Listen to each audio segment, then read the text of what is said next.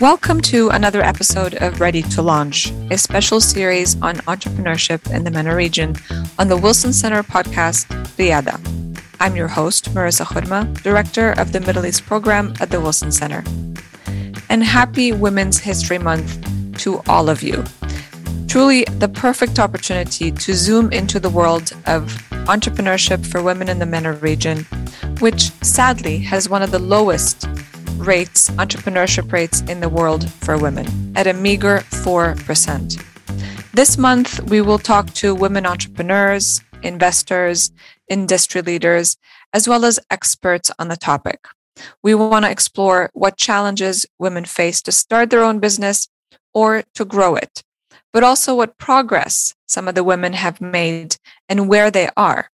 And finally, we want to talk about where the hope lies and the opportunity to invest more in women entrepreneurs. Our guest today is an expert on all things women and entrepreneurship in the Middle East, Lynn Mounzer. She researches how women in the MENA region can overcome this lack of support and get access to the tools to build businesses and social enterprises and become more independent as well as the socioeconomic, cultural, and political conditions that are needed to foster female entrepreneurship. Lynn, thank you so much for your time today. Thank you, Merissa, for having me. It's a, an important subject, and uh, um, thank you so much for highlighting uh, the, the topic. So, um, Lynn, let's start with um, your research. Uh, mm-hmm. we know what the data says uh, that basically it's a, a, women entrepreneurship in the region is very low. Um, so, what have you identified in terms in terms of the main barriers for women to start their own businesses? So, um, I tried to get a general idea of the condition of women entrepreneurs in our region. Of course, let's start by saying that every country is different, but there are common problems they, I divided them into four categories cultural, social cultural, uh, training and network, financial, and legal problem, and governmental, of course. Um, on the cultural level, you see the, the traditional nature of uh, the Middle East region. It imposes a conventional role on women, where they're expected to perform most, if not all, the household and caregiving, caregiving responsibilities which makes it so hard for women to balance their entrepreneurial work and their families. So most of the women I talked to, they felt the tension, they felt the struggle to even manage the social expectation and to have any kind of uh, fulfilling life. So um, most of the participants they also felt the resistance from uh, from their environment and discouraged them from working. They told them like focus on your family uh, find a secure job uh, just go get married instead forget about these games and it's time for you to to have a better life.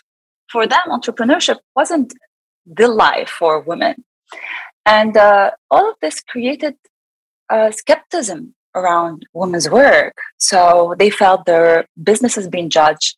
The, the society created um, this unaccept, inacceptance of their work, inacceptance of what they're delivering, which made it very hard to survive or even expand their businesses. Uh, on the second level is the networking, which, as you as you know, it's very hard for a society that's very traditional to, to connect, especially with men. Um, women felt participants in my research. They mentioned the networking event as an old boys club. They felt uncomfortable. They felt they worried about their reputation. You know, it's it's very important in the Middle East where uh, your reputation is everything, and being in a room with men is is not good for business. They also find find it difficult to to get information. So because they're not able to network, where this is where you get the, most of the business information, they didn't have the they lacked knowledge and basic information to grow their businesses or even to deliver. Um, the the one interesting part is when I the women I talked to, they felt they have they knew they had the skills to run a business. So most previous research mentioned that women do not have the skills, do not have the knowledge to to to create uh, to start a business. But in my research, around 81% of the participants said they um, they have the skills and they got it from their previous work experience. It prepared them to lead to lead a venture, even though most of them went to a different sector. But the whole basic knowledge of how to run a business, how to run your accounting, how to run your employees, all of that, they had that, and that helped them. Um, uh, that's one of the reasons they started the business. Now, third, which is uh, a problem that's found worldwide, but in the Middle East it's still big, which is financial. The lack of access to capital and financial support are the most, the, the biggest obstacle women face. Most of the participants, more than 50% of the participants, they relied on the personal saving as the capital source. So they didn't have access to funding. And they decided to self fund because not just because of lack of funding, it's because um, they, they believed, they didn't even want to apply for a loan because they believe the banks and financial institution institutes do not support women. So this, a lot of them just, just, they told me that they didn't even try to uh, to apply for a loan. They knew how it felt, and the women who applied for a loan they were they were criticized they were felt they felt uneasy around the the uh, around the customer service with the uh, they don't have collaterals they don't have um, they start telling that they don't have the right skills the right knowledge they made fun of their business ideas and then several women mentioned that when they had uh, they brought a man partner with them their business felt appealing right away and they received the loan so And that was the same business idea. It was just same, basically Yeah. Yes. Because they don't take women seriously in their business. They think, okay, that's just that's another woman with a, a board, has nothing to do, and she's just coming up with it. Let's not take her serious. She, she's gonna eventually get married and settle down. Like, why should we take a risk on her? Why should we give her a loan? Why should we support her? So that feeling was was presented by all the participants. Everyone, every one of them told me how it was uneasy to get a loan or decided not to do it anyway. So they either used their personal saving or relied on their family support, their family money. And if you don't have savings or you don't have that kind of family support, then you are um, at a disadvantage from day one and therefore so, uh, unable to even think of entrepreneurship as a means towards um, you know becoming active in the economy or or making money um, yeah. you well everything that you've described you know these three different sort of pillars of challenges uh, reminds me of um, a study that um, was conducted on education curricula in jordan and how basically the conclusion was the education system is preparing women for the marriage market and not for the labor market uh, because there's so much emphasis on as you said their roles as mothers and housewives and less on uh, their contribution to the economy. And you also um, you also mentioned um, Lynn that there are variations across different countries, but of course, these are generally the challenges that you see or the barriers that you see. So, where are some of these pockets of success that perhaps we can highlight and learn from? Have some countries made some progress?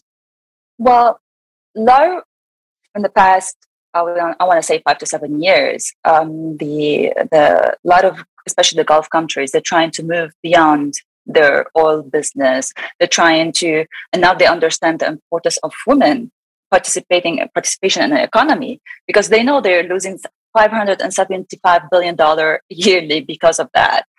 So a lot of countries like the Emirates, Saudi Arabia, Bahrain, they're trying to create an enabling environment for women to succeed. They're providing them with special loans. They're providing them with training sessions. They're involving the global community in providing them with the all that they need to succeed. The one part that's missing is the focus on social and cultural. So, if we're providing the, the women with the training, training and the skills, we can, we're providing them with finance, we're providing them with uh, an accepting and enabling environment. Yet, the society is still not accepting women being in business, or they perceive women as uh, not capable of running a business, of or creating or participating or or or that's con- that's where the setback is so we need a lot of change in policies they they're, they're on the way they're changing like we, we see a big example is saudi arabia they're changing a lot of policies that relate to women and laws to make it easy to to commute easy to travel to start a business they're doing all of that like another example is bahrain is doing is like they also have a a women center. They're trying to focus on women issues and create a supporting environment for women. Yet, we cannot forget culture. So, if we do all of that and we don't have a, a proper campaign that helps the uh, accepting women as entrepreneur or as even um, part of the part of the economy, we're not going to move forward. So, a lot of effort is done. A lot of effort is being done we still have a lot to do. Um, at least we're there. We're we're moving. It's forward. moving. There's definitely yeah. movement, and and there's definitely progress. But you know, um, I cannot help but point also that the countries that you've highlighted are resource-rich countries, eh, particularly in uh, relation or in comparison to others in the region, like Lebanon or Jordan, um, or even Tunisia. And, and those are sort of, those are the countries where, as you know, and I'm sure your research has shown, women are educated. Uh, in fact, there are more women graduates, um, you know, university graduates than men in some in some mm-hmm. countries. Mm-hmm. But then that's not really translating to the workforce, um, and and specifically not necessarily in in entrepreneurship. Um, and I wonder, you know, with the sociocultural mindset, such a, as you know, such a, as you said, a significant barrier, um, particularly in the in the MENA region, beyond just campaigns, because the problem with campaigns, at least the way I see it, is that they have they have a timeline. They they start and they finish. Um, and and and this is really ongoing work. So what else mm-hmm do you think can be done to start getting the younger generation, at least, to think about women's roles in society and their contribution to the economy differently? Okay, uh, that's so true what you said. Uh, I mentioned rich countries. Uh, they have the capacity to involve and provide solution for women. Other countries like Lebanon, for example, they're they're barely surviving. They have a lot of economic problems, and their and gender is never a focus for them. So even if there is any plan of recovery, they do not include women as part of the recovery. Um, Tunisia, they've they've been, I think I want to say they've been the first in providing and, and being um, in giving women uh, the right to work, and they they're just including them in political and economic uh, uh, atmosphere, but that's where society also plays a big role over there. Um, the problem is in research, not the problem, I would like the research, the, the resource um, rich countries are able to provide the basic needs, which is what we always recommend in order to increase women economic participation, capacity building, I, there are like four pillars. So first, we start with the capacity building. In schools, we're providing women, as you, you just mentioned, the Jordan uh, research. They, are not providing them the, the, the support. They're not pushing them towards excelling. They're pushing pushing them towards um, going towards uh, having safe job or their own families and so if the public starting, sector right or teaching or nursing that's right mm-hmm, that's what they're telling them to this that's what schools are telling them you're capable of doing so we see yeah. now there's a latest research show that there's a lot of women in STEM in the Middle East, yet True. that doesn't translate in the labor market because they tend to end up in safe jobs. Right. So in government, uh, education. So that's always the problem with the Middle East. So starting with education and proper training. So you have the skills, you give you the knowledge, you have the capacity and you have the information. Now let's how can we help you translate it into um, into a business idea or being a part of the labor market that's beyond the service sector? Let's, let's just take your knowledge. You're capable of growing a business or being uh, an engineer in tech company. That's where the, the education system should change. It should provide the proper uh, transition from school to labor market without women feeling you don't like we call it imposter syndrome. We don't want them to feel that. We want them to feel capable of doing that. And that's where the government and the education system plays a big role. Another one capital resources. We talk about money all the time. They need proper financing. They need to feel that they're because without that you can't do anything. Exactly. And like yeah. they feel if, if their jobs if the women the jobs that women already have now in the middle east they're low paying jobs the service sector is not the, the one that like teaching is not going to give you as much money as if you when you're a senior in a tech company. So if you don't right. have enough money to save to, to build something so how can you build something? Or how can you think beyond your uh, survival mode? Absolutely. So, so you're thinking about survival or survival as as sort of your the main goal instead of thinking about thriving as a goal. Exactly exactly. So was like i want to make it day to day. I want to make basic income.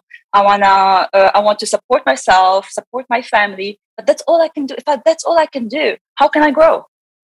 How can i save money to start something? And that's Absolutely. always a problem. Like low salary we have a huge pay gap in the middle east. Like i've experienced it myself. I had i was in a senior position uh, with a colleague of mine. He's a he's a he's a man and he got we have the same responsibilities. He got paid more than i did because he's going to start a family while I am not responsible for wow. a family. So his, i realized after i left that there was a pay gap and i was part of it's real. uh, it is real. Yeah. and it's more painful when you go through it yourself.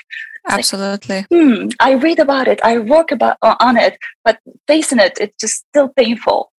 Absolutely yeah and uh, then we go to regulations. So if mm. women do not have the, the the ease of move without like even being harassed in the workplace if if nothing is done about it they're not going to join the workforce. If nothing is done about all the regulation that will help them um, be included for example registering registering a business. A lot of countries like qatar they have um, make they make it difficult to, to register a business not just because of that. Also having an employee is another regulation problem. They right. feel they they the women have to you mentioned they have to go through a lot of paperwork and they may or may not accept the person they're hiring. They they have a lot of restrictions when hiring. So that a lot of women felt there's a lot of difficulty in registering and hiring employees. So laws and regulation are really important in order to create this safe environment to to to push women towards um, entrepreneurship or even joining the workforce. I mean, if if I may jump in here, Lynn. So, mm-hmm. you know, the way that uh, businesses are registered um, here in Washington D.C. or across the river in Virginia is very different because you can do the whole process online and then you can upload necessary forms or you can mail them in. And mm-hmm. with that, there's no interface. There's no personal interface with individuals. So, so the digitization of business registration may actually address some of the harassment issue. Not that we don't need the anti-harassment laws. We do, but it's one way to do it. Do you? Are there any countries in the region that, uh, uh you know, from your knowledge? They're trying. Uh, again, it's uh, always uh, resource-rich com- countries, which is the Gulf region. They're trying to go to digitize everything uh, I've women in uh, Saudi Arabia told me that they, uh, especially with the banking sector, everything is digitized. Everything they felt easy about just opening the bank account and doing business uh, because it's all online. And they and COVID helped them actually because it made them feel safe to be online and to have a product online and sell it or a yeah. service. Right. So that that's one part. Uh, Interesting. Uh, I know that UAE is moving. Uh, their everything is moving online now. They're trying to make everything easy to do it from home, which makes it also super easy for, for women to register. Digitization is important, especially in a region like the Middle East. Uh, if women still don't feel comfortable going and communicating with a man in an office and being, if they feel vulnerable doing that, being online at their home, doing all of that is is the right uh, course of action to help them uh, be part, to, to help them restore a business, to help them yeah, grow. Absolutely. But that's still that's still like oh, it's a it's a it's a process, and even some women don't feel safe. This is where we go to um, uh, uh, online violence because they don't feel safe sharing their information online. Yeah, this is this is another campaign that goes through like it's okay you're safe this how this is how you can be safe online sharing your information sharing uh, what you're doing sharing your business location sharing your house location there is a there's a another layer to um, to add in order to to for for women to feel to feel safe online as well because there's also um, more barriers there. And we've tackled that actually last year during the uh, 16 days of activism. We talked about online harassment um, in, in this regard. So you're absolutely right. It is um, very much a real concern for a lot of mm-hmm. women, mm-hmm. uh, especially in, um, in the MENA region. Um, so we are, um, we want to wrap this up and I always like to uh, uh, sort of highlight uh, or talk about the hope because there is some progress, there is some movement. Um, the barriers also still exist and it's very frustrating. But from your vantage point, where do you see the hope for more women entrepreneurs in the MENA region? Um, I did my my thesis between 2018 and 2019. This is when I collected the uh, the information, the data and I'm, I've, I already see a big difference and an increase in the number of female entrepreneurs. It's not uh, it's not so apparent in data. It's more apparent than what's going on. So, so there's more shift towards less shift towards service sector. We have we see more women in STEM. Uh, mm-hmm. we, we see a lot of women in our region going to starting tech companies. There is hope. The region is moving forward, and I was there. I was living in Lebanon like five years ago, and now the number of women I talk to in Lebanon who are entrepreneurs increased majorly, especially with COVID. So they've mm-hmm. left the job which didn't provide them security or enough income and started their own thing. And this was a kind of a push for them. Okay, Lebanon is not a, a good example since they don't have an enabling environment for women, but we also see that around the region. Women are growing confidence in their capacity. They're growing confidence in their ideas, in their, uh, especially in the newer generation, they're pushing the boundaries.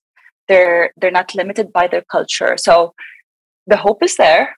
I'm sure we're moving forward. It's slower than I than I want it to be, but um, I already see it. Wonderful. Well, that's um, a really great way to wrap this up and wrap this conversation. Thank you so much, Lynn, for um, joining us, for sharing your findings and your research. And we look forward to uh, more conversations in the future. Thank you. Thank you, Versa. Thank you so much.